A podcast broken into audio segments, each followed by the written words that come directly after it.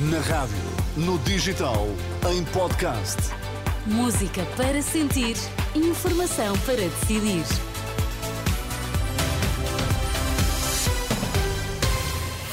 Antes do arranque da edição das duas, os destaques a esta hora. Pedro Nuno Santos garante que o novo aeroporto não será construído no Montijo.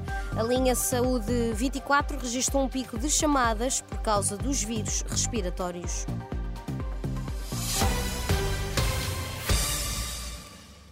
Pedro Nuno Santos afasta a opção de Montijo para o novo aeroporto. Em entrevista à SIC esta noite, o novo secretário-geral do PS exclui o cenário de Montijo como solução para o novo aeroporto e promete ainda seguir as recomendações da Comissão Técnica Independente. O objetivo era, era encontrar uma solução transitória até termos uma solução definitiva em Alcochete. Esse, entretanto, esse cenário foi ultrapassado. A Comissão Técnica Independente produziu um relatório que resolve a questão e nós queremos é trabalhar e decidir a partir do relatório da Comissão Comissão então Técnica é Independente.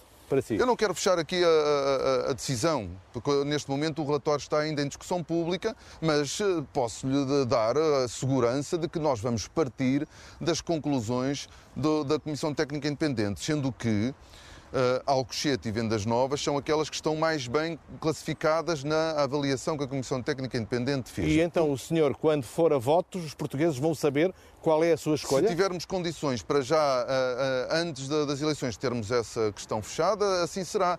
Vamos ver se o sucessor de António Costa, em entrevista esta noite à SIC.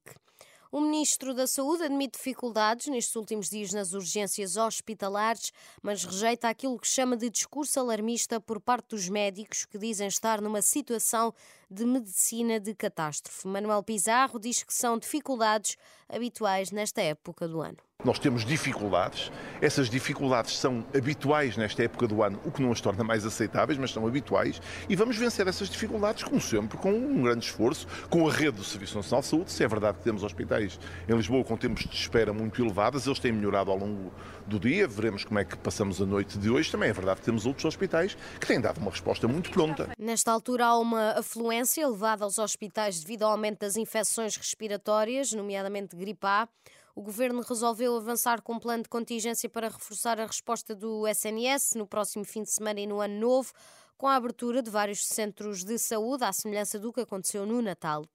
De resto, o ministro pede que se recorra aos centros de saúde em casos menos graves e à linha SNS 24.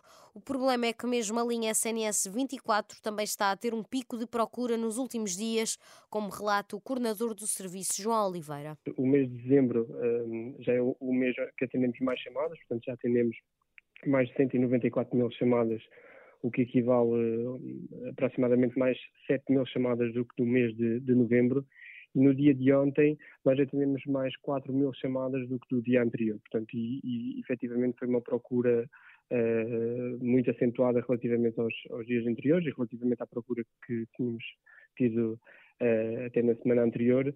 Um, eh, e o que totalizou ontem mais de 9.500 chamadas uh, atendidas. João Oliveira, coordenador da linha SNS 24, ouvido pela jornalista Susana Madureira Martins. Jacques Delors, antigo presidente da Comissão Europeia, morreu esta quarta-feira aos 98 anos.